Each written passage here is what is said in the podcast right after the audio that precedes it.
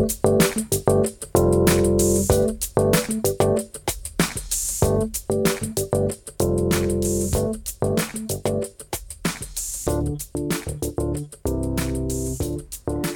to the Diversity and Inclusion On Air podcast. This podcast is a program of the Association of American Veterinary Medical Colleges Diversity Matters Initiative. The podcast explores various issues related to diversity and inclusion in the veterinary profession and provides the AAVMC an opportunity to offer ongoing diversity programming to our member institutions as well as all veterinary professionals.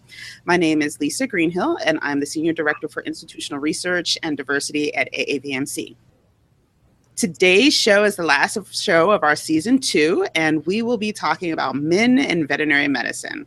I am delighted to welcome Dr. Daryl Buss, Dr. Stacy Pritt, Dr. Doug Aspros, and William Willis, who is, happens to be a student at Purdue University as well as the producer of this podcast. Welcome, everybody. Welcome. Welcome. Hey. Well, Good Thank you so much for being here. So, as is our custom, we'd like to give everyone a little moment or two to introduce themselves and tell us a little bit about their background. So, Daryl, why don't you go first? Thank you, Lisa. As noted, I'm Daryl Buss. I am currently editor in chief of the Journal of Veterinary Medical Education. Prior to that, I was Dean of Veterinary Medicine at the School of Veterinary Medicine at the University of Wisconsin Madison for quite a long period of time. So I'll turn on to the next panel member. William. Hi, my name is William Willis. I'm just finished my first year at Purdue University's College of Veterinary Medicine, so I'm going to be a second year. So I'm a baby, baby vet right now, but I'm on my way. I'm also I'm also a man, so that, that should be my qualifications. Thank you, William. Doug. I am uh, Dr. Doug Aspros. I've been a companion companion animal practitioner since I graduated from Cornell back in the old days when there were very few women in the profession. Been a practice owner, multiple practice owner, uh, very active in veterinary medicine. Was on the Council on Education. Was AVMA president in 2012-13. Currently the chief veterinary officer for veterinary practice partners out of King of Prussia all right, thank you. And Stacy. Thank you. I'm Stacy Pritt. I'm currently the AVMA Vice President. In that capacity, I serve on the AVMA Board of Directors and I am the official liaison from the Board of Directors to the student AVMA, as well as I serve as an advi- advisor for the student AVMA. Professionally, I started out in private practice and then transitioned into research compliance.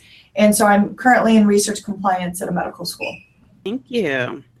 So, as I mentioned, today's show is about men in veterinary medicine. So, this year, this most recent academic year, 2016 17, men made up 19.5% of veterinary students in the US.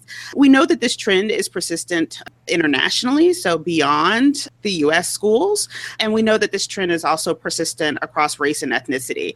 In fact, men of color, specifically in the US, make up only 4% of veterinary students here.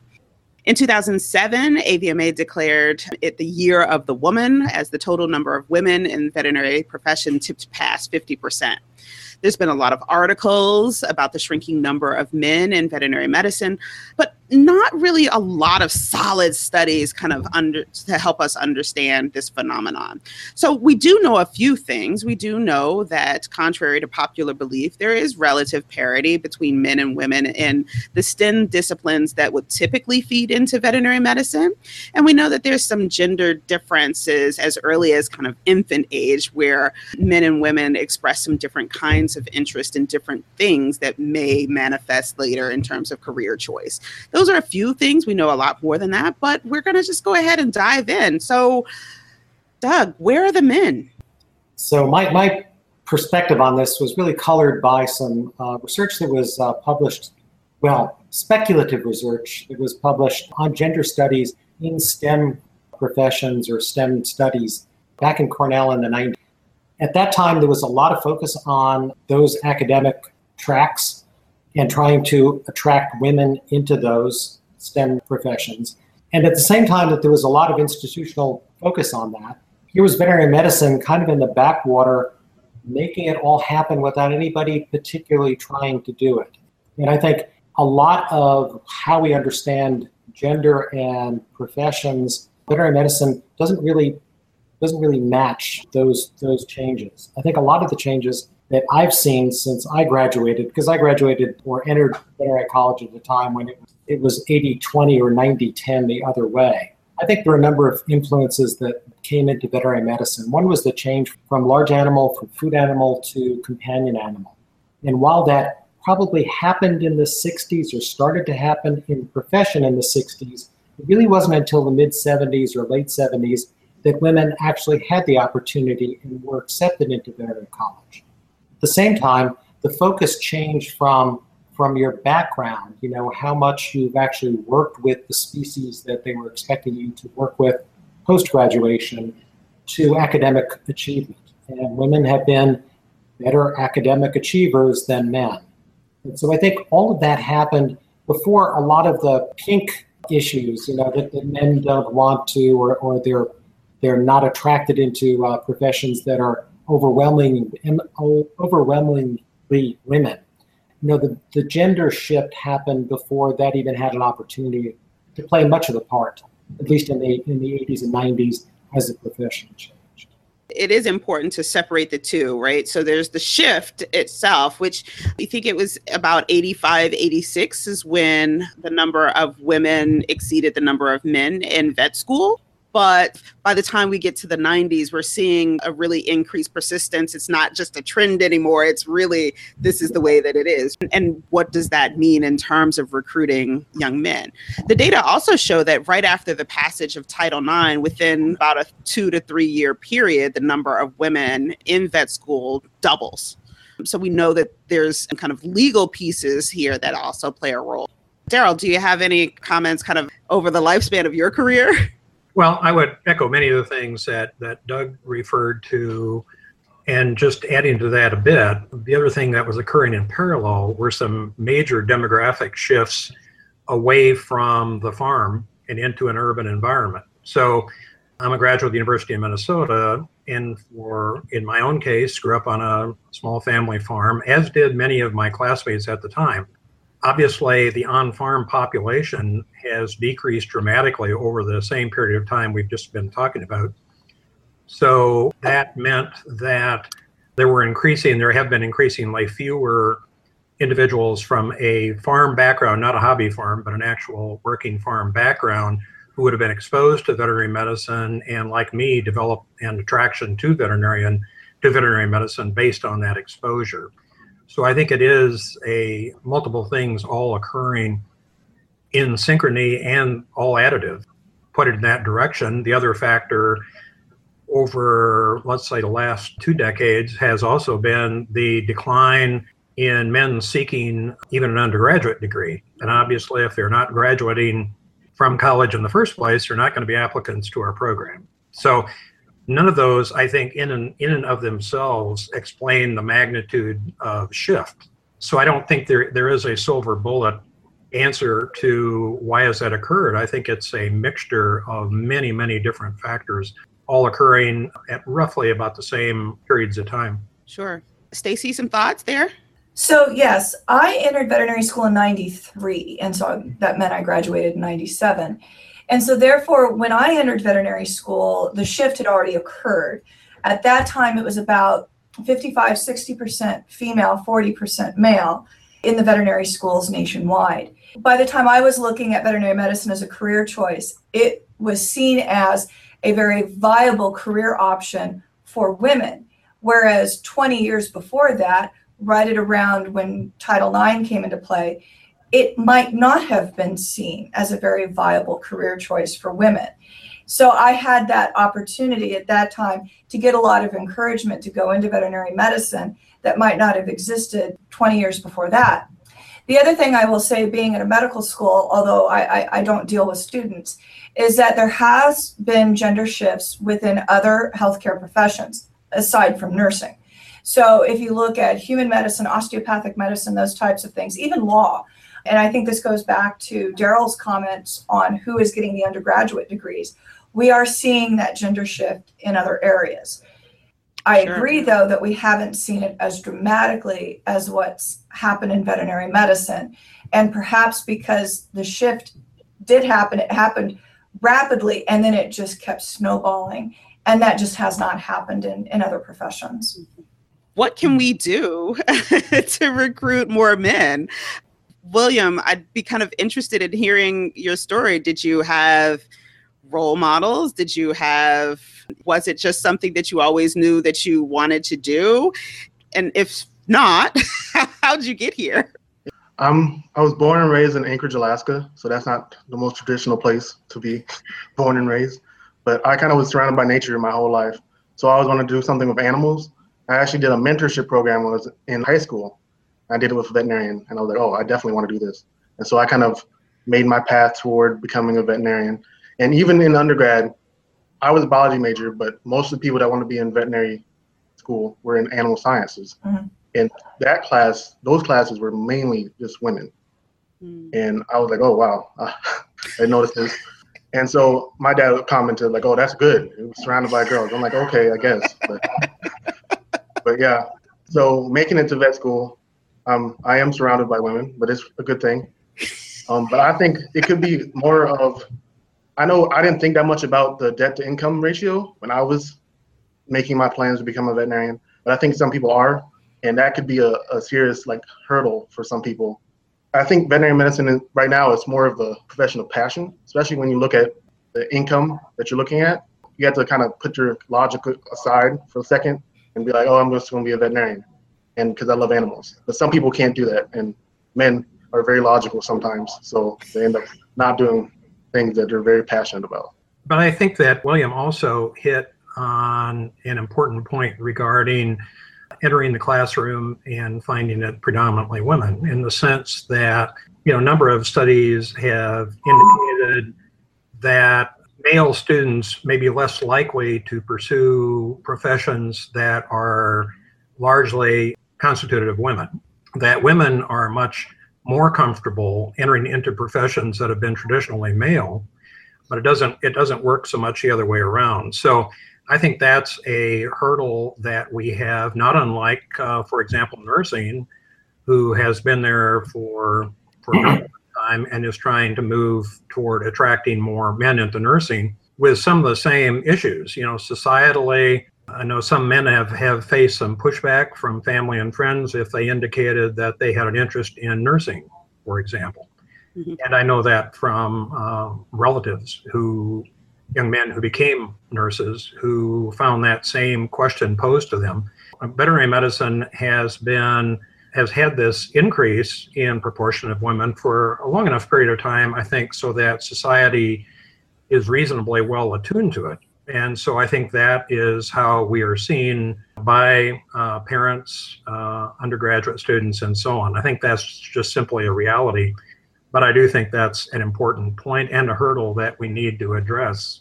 I think Daryl really touches upon, I think, the fact that veterinary medicine has become a caring profession.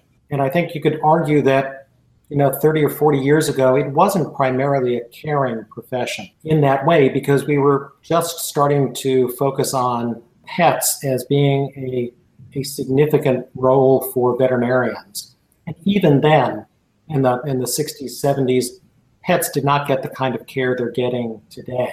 And I think the, the face of the, of the profession, the, the profile of the profession has, has changed. Not in a bad way, but in a way that perhaps is not as attractive to men uh, for the, maybe exactly the same reason that it can be attractive or more attractive to women.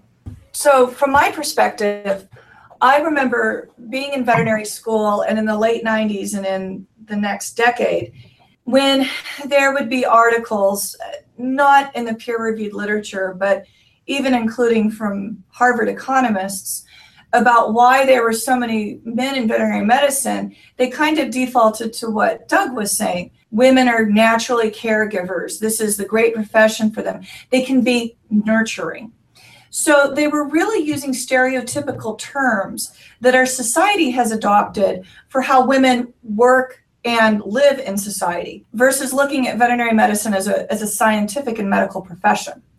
And I think that clouded the view of a lot of people who might have considered veterinary medicine as a career or who had children or other relatives who were considering veterinary medicine as a career. Thankfully, we're not talking about that anymore, but I remember those days and those those articles are still online if people want to find them. And so it, it made its way to that point of a caring profession. And then the next step was women are more caring than men.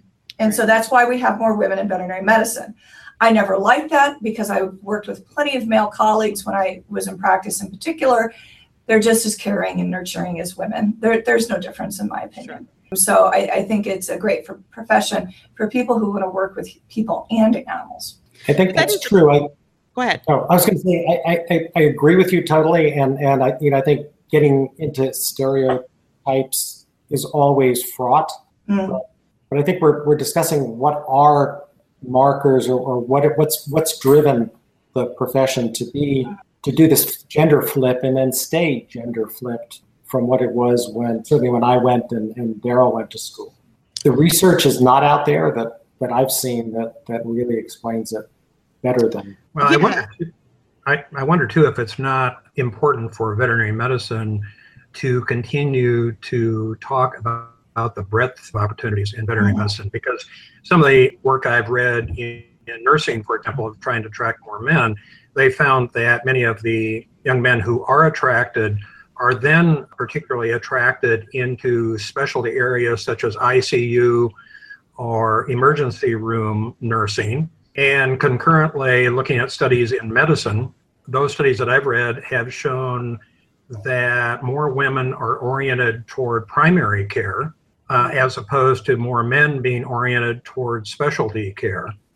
So I think if we look at how we might attract more men, I think, you know, if, it seems to be the case in nursing, it seems to be the case in medicine, I think we need to be careful about too often regarding veterinary medicine as somehow an outlier. Uh, something that applies to many other professions somehow doesn't apply to us. I suspect it does. So I think making it clear about all of the opportunities within veterinary medicine to attract the broadest scope of people is going to be in our interest. An interesting data question about what do the specialty demographics look like? Do we see that type of trend for the men that are in the profession? Do we see that type of trend within the, the, the specialty colleges that there may be a higher concentration of men in the colleges? So I definitely will be asking some people for some data. I don't know. I, I haven't seen any data. I know I, I am not boarded in laboratory animal medicine, but I work with many colleagues who are. And I know in the American College of Laboratory Animal Medicine, it's it's majority male, um, but not by much. I think it's close to a 60-40 or maybe a 55-45, but it is majority male. But that is a non-clinical. Yeah, I, yeah, I kind of wonder. That, that, that doesn't translate well to your other specialties such as surgery and mm-hmm. internal medicine, dentistry, that type of thing. What do you think we can do? I mean, we do. I, I think that this question, stereotype question is is is an important one because I do think that that mythology continues to linger right? I, I, mean, it's not just the articles that are out there. I do think that there's a, a, bit of mythology around what it means to have a feminized profession in terms of the type of work, the personalities, as well as salary, and whether or not a society kind of values a more feminized profession in the same way. What in the 70s we started seeing a lot with the passage of title ix we started to see a lot of programs really geared to girls and young women for the STEM disciplines. And we see, I think, a lot of benefits from that now, 40 years later. Do we need the same type of programs for young men now? Good question. I think I think Daryl kind of hit on the fact that that um, to the extent that if it's true that uh, projecting veterinary medicine as a caring profession rather than a, a bioscience technical profession, if if that the way that we have um, projected ourselves into society has been part of the problem of attracting men, then I think it's really incumbent upon us to to make it clear that there's a breadth of opportunities in veterinary medicine that don't involve taking care of dogs and cats. Just a lot of worthwhile, societally, personally impactful um, roles that you can play as a veterinarian beyond clinical medicine for pets. I think that's true. And I think it also speaks, though, for us to address that much earlier than by the time we get applicants or we even get undergraduates who are considering it. There have been a lot of initiatives trying to get veterinarians into primary and middle school classrooms, for example, to illustrate veterinary medicine. And that's great. And I think that's something we need to continue to do. But I think we need to be fairly intentional in those processes. You know, by definition and just by logistics, most of those individuals are going to be companion animal practitioners. That's just a statistical likelihood. So, encouraging them to give those students a wide exposure, not neglecting companion animal medicine, for heaven's sake, but to also emphasize there's a lot of other things you can do to the DVM degree that they may not have even thought about. In fact, probably have not. Extrapolating from my own experience entering veterinary school, there are all sorts of opportunities that never occur to me at any rate. We have three leaders of the profession and one student leader because I, I tell you, all you have to do is William is being incredibly modest. He is everywhere doing all kinds of things in SAVMA and other groups as well. But one of the things that certainly I, have noticed is that the leadership of organized veterinary medicine still tends to be overwhelmingly male. Certainly, we're seeing a lot of changes there. There are more women deans. There are certainly more women uh, in the House of Delegates. Stacy is VP. Janet Donlin is the CEO of AVMA. But we're definitely kind of still a bit slanted in the demographics for organized veterinary medicine medical leadership. And and I'd like to know have we just not achieved parity there or you know based on the the, the numbers uh, for students kind of coming out that's that's going to probably shift in some time as well. How do we kind of maintain some parity, but how do we get parity now as well? um, Stacy, why don't you uh, feel that one? I think when you're looking at female veterinarians who are mid to later career, perhaps, who would be really good to go into leadership position. Not that you don't see early career veterinarians do that as well, I think the motivations to move into leadership positions within the profession, mostly within organized veterinary medicine, but there are other opportunities as well. I don't think we've looked at that motivation and really looked at where our associations are to support different ideas on leadership, different ways to lead, is the way that the association is mm-hmm. an association has been doing its meetings or its leadership structure for 50 years. Is that relevant moving forward? And so i think there's a lot of motivation that we have to look at and look at ways to show how the leadership can be mixed in with their professional activities and show all the good that can come from it as a society, we do encourage men and women to go into leadership positions differently. And I don't think that we recognize that um, a lot within veterinary medicine. And so encouraging women into those positions is going to be different than encouraging men in those positions. And then also, if you have majority male, they might not be thinking about that as well and how women may have be in different places in their career than they are and really just encouraging that. I think that's really going to be important with early career veterinarians because you've got if you define early career as 0 to 5 years for very early career or 10 years those students have been in a majority female student setting and in profession unlike myself that was in a majority female student but moved into a majority male profession so then when they do look at mostly men in the leadership structures they will think differently. And so I think we need to have really good conversation around that and potentially look at how we're engaging members, association members to move into leadership roles. And I think one of the other changes, at least in areas of the country that I've been, has been the decline of what used to be local veterinary medical organizations, yeah. city, county, whatever it may be. And traditionally, that I would argue is where people got their start in organized veterinary medicine. It was on a very informal, local basis. And with much, many of those organizations disappearing, that role has sort of defaulted to the state VMAs.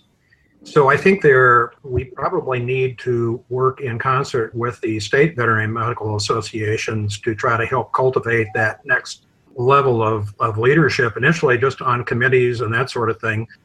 And and I think many, if not most, state VMAs do this really quite well. But if there are ways that the AVMA, for example, could help support that, I think that would be very helpful because I think uh, expecting a young veterinarian, regardless of gender, to take on a leadership role at a higher level, let's say an officer level, even in a state VMA, is pretty daunting. Uh, my experience has been if they get their feet wet on committees, two things happen. They get to see that this isn't that challenging. They can do it and do it well. Moreover, the organization gets a look at them and realizes, boy, this person really has talent. We need to try to move them into the organization in other ways. So I think we need to start in organized veterinary medicine at the at the lower level before we can expect them realistically to take leadership roles in the AVMA, for instance. That's a really good point that you have, Daryl. And I've been working, I'm now seeing those veterinarians now who I worked with as students.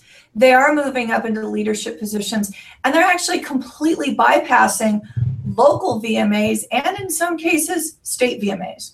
I think that's definitely something generational. Happens to also be a, a gender shift as well because we have more women graduating. I kind of think that goes back into looking at the motivations for leadership as well for early career veterinarians. I think on the mid career veterinarians, uh, which I would consider myself as, for those women who have families, there is still a societal expectation that they will prioritize family care um, there's also new studies out there showing that women are also responsible for primarily their, their elder care as well. Mm-hmm. And in fact, I was just at a meeting a few weeks ago, and I did have um, a mid career veterinarian female come to me and say because she was female, uh, not because she was female, because she was unmarried, her brother was married with a family, she has been the one designated to take care of her family, her parents, and she's got to move to a completely different state and probably will have to leave her specialty because there's no jobs there. And so I think we also have to look at the unpaid work that there a lot of women do that's currently a societal expectation and it hits right at mid-career for women for a lot of female veterinarians and then when the thought of coming on board in a leadership capacity happens if it's not presented in the right way or associations aren't making those those positions relevant or you know meaningful to them, it, it can be very difficult. And I think, yeah, I think that's absolutely true. Is that uh, it, it's critical that we have the next generation of veterinarians step into leadership roles because there are a lot of a lot of other people um, nipping at our heels who would be happy to take leadership roles in veterinary medicine. It's a pretty hot area for investors in, in the industry is making the profession change pretty rapidly. And at the same time, we're graduating new, new veterinarians with a, with a tremendous amount of educational debt, which gives them much less flexibility in terms of taking on leadership roles outside of work, sometimes even inside of work. And we also have a, a societal shift of, of significant proportions in terms of first marriage and first birth so that frequently that that first child, if you if you have children, happens just about the time that we're kind of asking you to, to hit your stride and take on leadership roles in your profession. And I think that unless organizations change to allow for that, I think we're going to continue to uh, have these conversations about about where we get our leadership from, whether it's male or female. I'm glad that you brought back the the debt issue. It was something that William alluded to earlier, but he didn't, he didn't allude to it. He actually said that it was something that was really kind of concerning. So, you know, I'd be kind of curious, Doug, especially as a someone still hanging out in, in practice, in, in clinical practice, do you find prospective students and young people just fearful of the debt? Do you see any trends? I mean, all of you are kind of dealing with different kinds of, of students. I know of my research says that they don't they don't really start thinking about it until after the, the between the period where they hit this the VMCAS submit button and the time when they actually have to make a decision about where to go. That's the time when they really start seriously thinking about it. We actually had um, an applicant this year who completed the survey and said, you know, how much are you willing to spend on a DVM education? And, and it's funny, but not. Well, we had someone say six million dollars, and and we were like, this this kid is nuts. Like we shouldn't we shouldn't admit this kid at all. like, I'd like to to hear your thoughts on whether or not debt is discouraging students, and is there a gender difference to be found there? So uh, it's not discouraging students. I think for a lot of us, we'd like it somehow to discourage students, not in a not in a uh, has has a, a, negative effect on our on our applicant pool. But we would like students to grapple with it in a, in a constructive way to force everybody else to grapple with it in a more constructive way. Because right now, students, because they don't, they're not deterred by the level of debt that they're going to incur. Uh, there's not a lot of pushback until after they graduate, sort of till after it's too late. The good thing is that once they do graduate, I think for students who, who get into clinical practice, and sometimes for people who wind up going into industry, they do start making smart decisions about income, about what they can do and what they're under what, what's under their control in order to to manage the debt that they've that they've incurred. But I don't think anybody's come up with any magic bullets to solve our education debt problem. William, I'd like to kind of probe a little bit deeper. I know that apparently your father thinks that you're going to pick up a a partner while you're in vet school. How do your family and friends feel about your career choice? Are they supportive? And of course, now they're going to watch this. So, yes, you're going to say, of course, they're supportive, right? Um, so, but, you know, are they concerned about the debt? I actually talked to my dad about it the other day. I kind of brought it to him saying that I kind of think of it as an investment, kind of like buying a house. And so, of course, when you buy a house, you're like, man, that's a lot of money. well, most people think that. And that's kind of how I think about this. And um, but this is better because I won't be making money with the house that I buy, but I'll be making money with this lifelong profession. So I'll be able to pay it back eventually. And uh, my parents and family are very supportive. I I would be the first doctor in my family, so they're very supportive of that. And they kind of were. I've been talking about animals and veterinary medicine for my for most of my life, so they kind of already knew this was going to happen. I kind of didn't sway, go anywhere else. But yeah, they're very supportive. My friends, at least in undergrad, when I always like got brought up about like how much I'd be making, they were like, "Oh, why? Why are you doing that?" I'm like, "Well, I, because I want to." But it's because I had a lot of people. I did a pre med track actually, so medical doctors have a lot of debt, but they're making much more than veterinarians. Trying to equate that is hard to tell my friends and stuff. But my family's very supportive, and I'm not just saying that because I'm on TV. Right, because they're going to see the show later. So one of the things that I, I do get concerned about when we talk about the debt to income ratio is that we often talk about it in terms of exclusively starting salaries, and and that's very scary for a lot of people, but it really isn't a true reflection of what the lifespan of earning might look like, right? And so I can see how folks would say, why are you doing that? Especially if you're in a pre-med track. And if you were, you know, with pre-dental students, I know that they're kind of like, why on earth are you doing this? Come on over to dentistry. I'd be kind of curious with the rest of you on the panel, what kind of messaging do you think we should take on not only with the debt but also kind of thinking about these different kinds of, of messages with recruiting? I think that some of the trends that you've talked about with respect to leadership aren't just true for leadership. I think that they're true in a number of different veins. And so what kinds of messages you know might help us attract more men? Well it seems to me that part of the thing we need is a balanced message not not neglecting the cost of a veterinary medical education. But my fear is that we are getting so centered on that that that's what many advisors at the high school level and even before that, as well as at colleges and universities, are hearing, and they're only getting part of the picture. If you know those are in, in some cases i found through hard experience that some of those individuals also have uh, you know they're advising for a number of different fields. And if they're being one of their top things in their hit parade is trying to attract more young men into their nursing program are they likely to say well you know the cost of veterinary medical education is very high you may want to consider nursing. And if we only give them one side of the queue to look at, we're, we're being our own worst enemy. So I think trying to present a balanced message, not concealing or in any way uh, neglecting the cost, but right now I fear too often we're neglecting the benefits, and I don't think we can afford to do that. I think it's I think it's important that uh, veterinary medicine recognize that our history is that the sky is always falling it's it's it's always the worst of times, and it's not.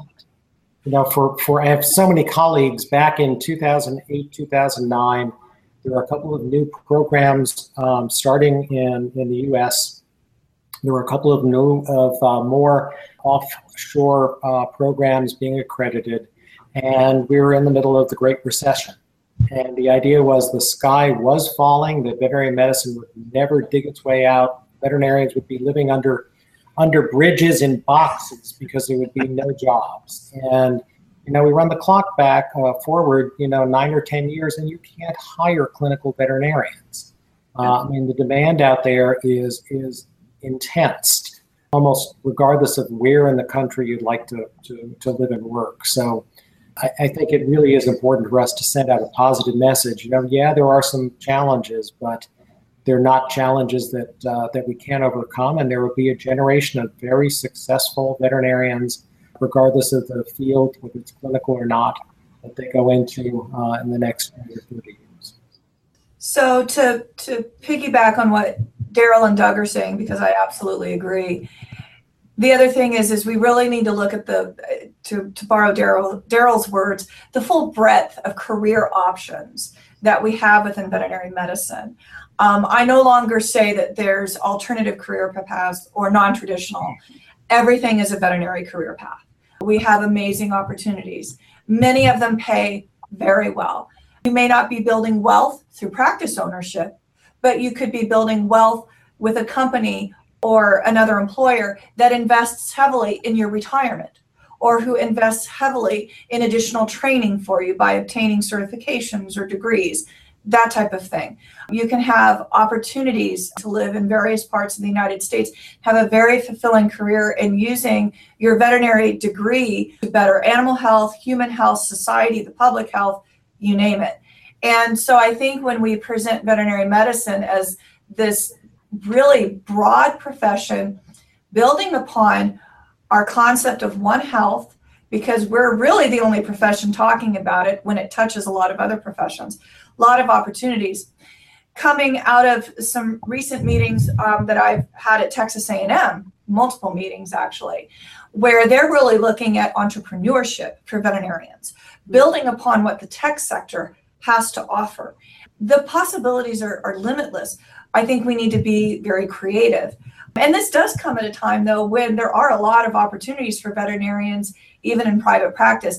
I do think in working with the students, one piece of advice I would have for students, and this might potentially also play into recruitment for students, even down into the um, elementary, middle, middle school, and high school, is you might want to look be geographically open to where you would want to have your career. Don't limit yourself. This is not a field where you want to limit yourself. Be open to different career paths be open to living in different parts of the country. I have my preferred parts of the country. I don't live there, but I visit there. but I have a great career and I, I still like where I live.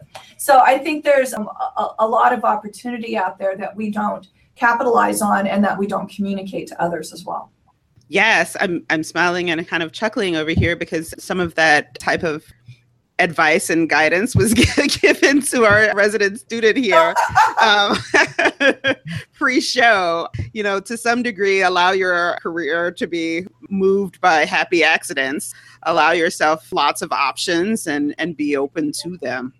I have really one last major question, unless you all have um, some additional questions. But um, well, I guess I have two. I know William is also working with a couple of summer programs at Purdue this summer, and I know you just finished one. What was the composition of that group? It was majority female. So I mean, I certainly see this also with uh, the career fair that I host each spring. So, the other question I guess I have for you is I know that there have been a couple of schools that have done these kind of mockumentaries about what it's like to be a man at a, at a vet school these days. Uh, any comments? I I hang out with a lot of the, the, the men in our class. So, to get that, that male contact, because you might not think it's a big deal, but when you're at least in all my groups, I'm the only guy.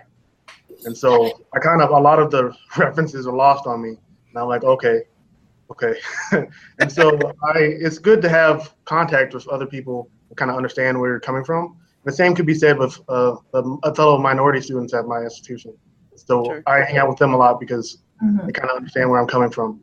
So I kind of just any within in any minority group, and even though males are a minority in veterinary medicine, it's kind of being able to identify with uh, people like you and understand that even though you're not the most prevalent gender in the profession, that you still have to get your ideas out there and stuff. I think also um, we can again learn from uh, other professions, including nursing. So one of the things that uh, nursing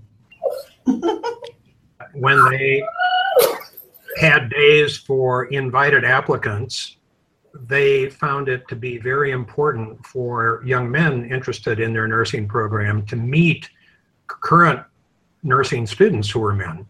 So it's one thing to have some sort of formal program, but uh, I would argue a lot more. Have, I don't underestimate their value either, but a lot of the real bang for the buck, I think, are in these informal connections that are made with current students who can tell the potential applicant, you know, what the school is like, how the program works, et cetera, et cetera, and reassure them a bit.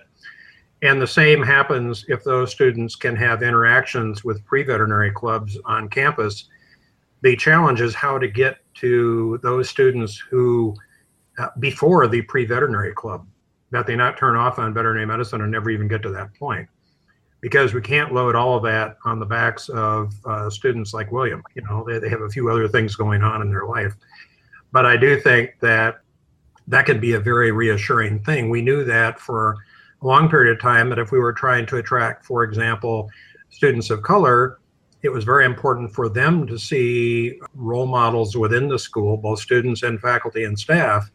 And the same is true increasingly for young men who are looking at our programs.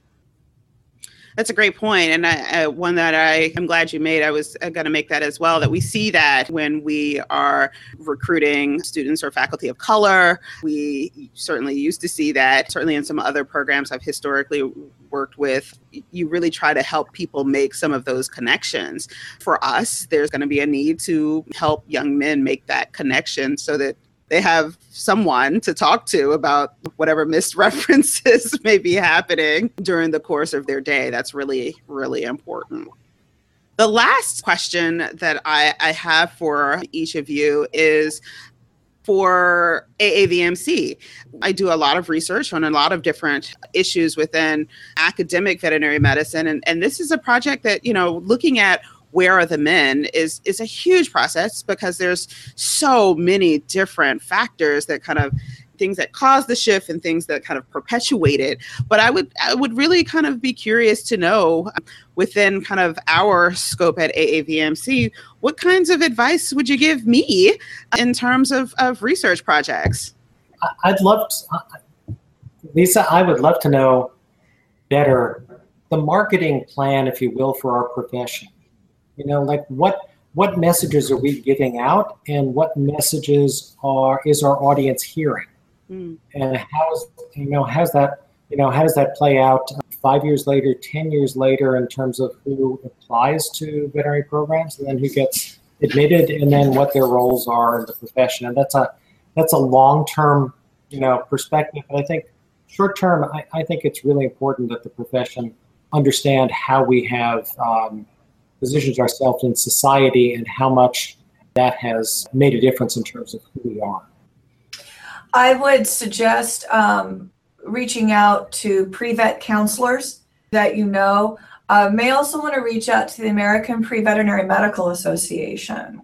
Um, I know the AVMA um, through one of the staff members at AVMA, who's also a veterinarian, um, is now working closely with the APVMA, and they're looking for closer relationships as well. So that might be something uh, to be to look into. I'd, I'd be interested in a better answer to where the men going. So I think there's some real opportunities just given your physical location at this point, next to the AAMC and so on, because we can get some data from the STEM statistics that you alluded to, but I don't have a sense for more our, our students who previously might have chosen veterinary medicine within STEM, are they now choosing medicine or engineering or whatever? And even within the biological sciences, which is where, while women are much better represented in STEM, they're very heavily biased toward the biological sciences and not toward engineering, computing sciences, and so on. So I don't certainly, I, I can only speak from my, myself, I don't understand exactly what's happening. Are there fewer men applying to STEM in general? Mm-hmm. And we're still getting proportionately about the same number we ever did, in which case, then I think we have a different issue. If we now are seeing more of them being attracted to uh, outside the biological sciences or, or within the biological sciences, are more than being attracted to medicine or whatever, I haven't seen data to address any of that. And I think without knowing that, some of the questions you posed, uh, you know, such as where are the men, uh, I can only say, I don't know. Yeah. I really don't know. I I would suggest, since you do have a close relationship um, with the AAMC, if you had a population of, of, of students who were actually in different either pre-professional programs or in the professional programs. So say veterinary medicine, med- human medicine, maybe perhaps osteopathic medicine, dentistry, something like that. Not ask, well, why did you choose medicine? Why did you choose medicine over veterinary medicine? Mm-hmm. Why did you choose dentistry over veterinary medicine? Or why did you not choose veterinary medicine? If we just keep asking, why did you choose a particular field?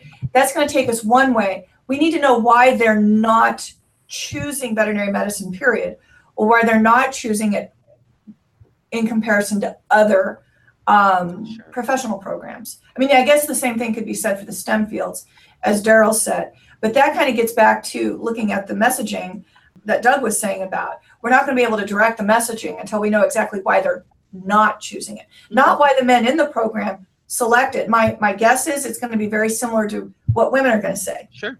But if you look at why men are not selecting it, then you have some messaging points. Sure. Sure. I'll, I'll say this that when I'm out recruiting at national conferences focusing on undergraduate students, you know, I, I never say this is, you know, here's the brochure and these are all of the amazing things that you can do in veterinary medicine. I usually ask students, what is it that you want to do? What do you see yourself doing? Most of those conferences, students are like, oh, I'm going to med school because I want to research cancer. And I'm like, you can do that over here come on over let me tell you how you can how you can get to that place on this path and part of it really is just this lack of awareness about that there are other options to kind of get to the place their desired endpoint. And so i do think that messaging i think that that the messaging itself isn't uh, it may or may not be certainly influenced by gender, but I think really it is um, how do we turn some of our messaging on its head to really help help people understand that that if they have this vision of what they think they want to do with their life and their career, that this is a profession that can aid them in getting there. So, if I could, I just pose a question. I wonder if you know we're we're very attuned, even in our discussion, toward the usual progression of undergraduate students toward a major and then to a profession. Should we be more intentionally broadening that to include particularly that segment of the military or people exiting the military who have been particularly in the medical corps for example mm-hmm. who have had experiences uh, in healthcare not the physicians but the, the sure. staff support mm-hmm. and reaching out to them first of all i would argue that's probably going to be much more a male dominated pool Mm-hmm. But they've had some experience in medicine for a variety of reasons. They may or may not have a primary focus on medicine per se. But I don't think we, to my knowledge, I don't think we've ever tried to focus on that group as a potential applicant pool. And I wonder if we shouldn't do so. I think it's a great idea. I will take that back to the team and definitely spend some time kicking kicking that around. Well, that brings us to the end of our show. This has been a really great discussion. I don't think that sadly we have solved the world's problem. We've raised more questions. no, no. Solutions. but I really thank each of you for taking some time to discuss men in veterinary medicine and, and kind of where they are and where, how do we get them back? I thank you. Thank you so much. That's good. Thanks, Thank you. All right. So, as I mentioned at the top of the show, this is our last show for the season. We may put out a one or two special bonus episodes, our shorter episodes during the summer, but we will definitely see you back online in August as we kick off season three of Diversity and, and Inclusion on Air. That show will feature Dr. Dr. Kathy Wong Lau. She is an intercultural communication specialist, and, and our uh, season opener will focus on microaggressions. So um, be sure to look out for that. And always, as always, follow us on Facebook for all kinds of updates and posts and uh, lots of information about diversity in veterinary medicine. With that, thank you again to each of our guests, and we will see you next time. Thanks. Thank you. Thank you.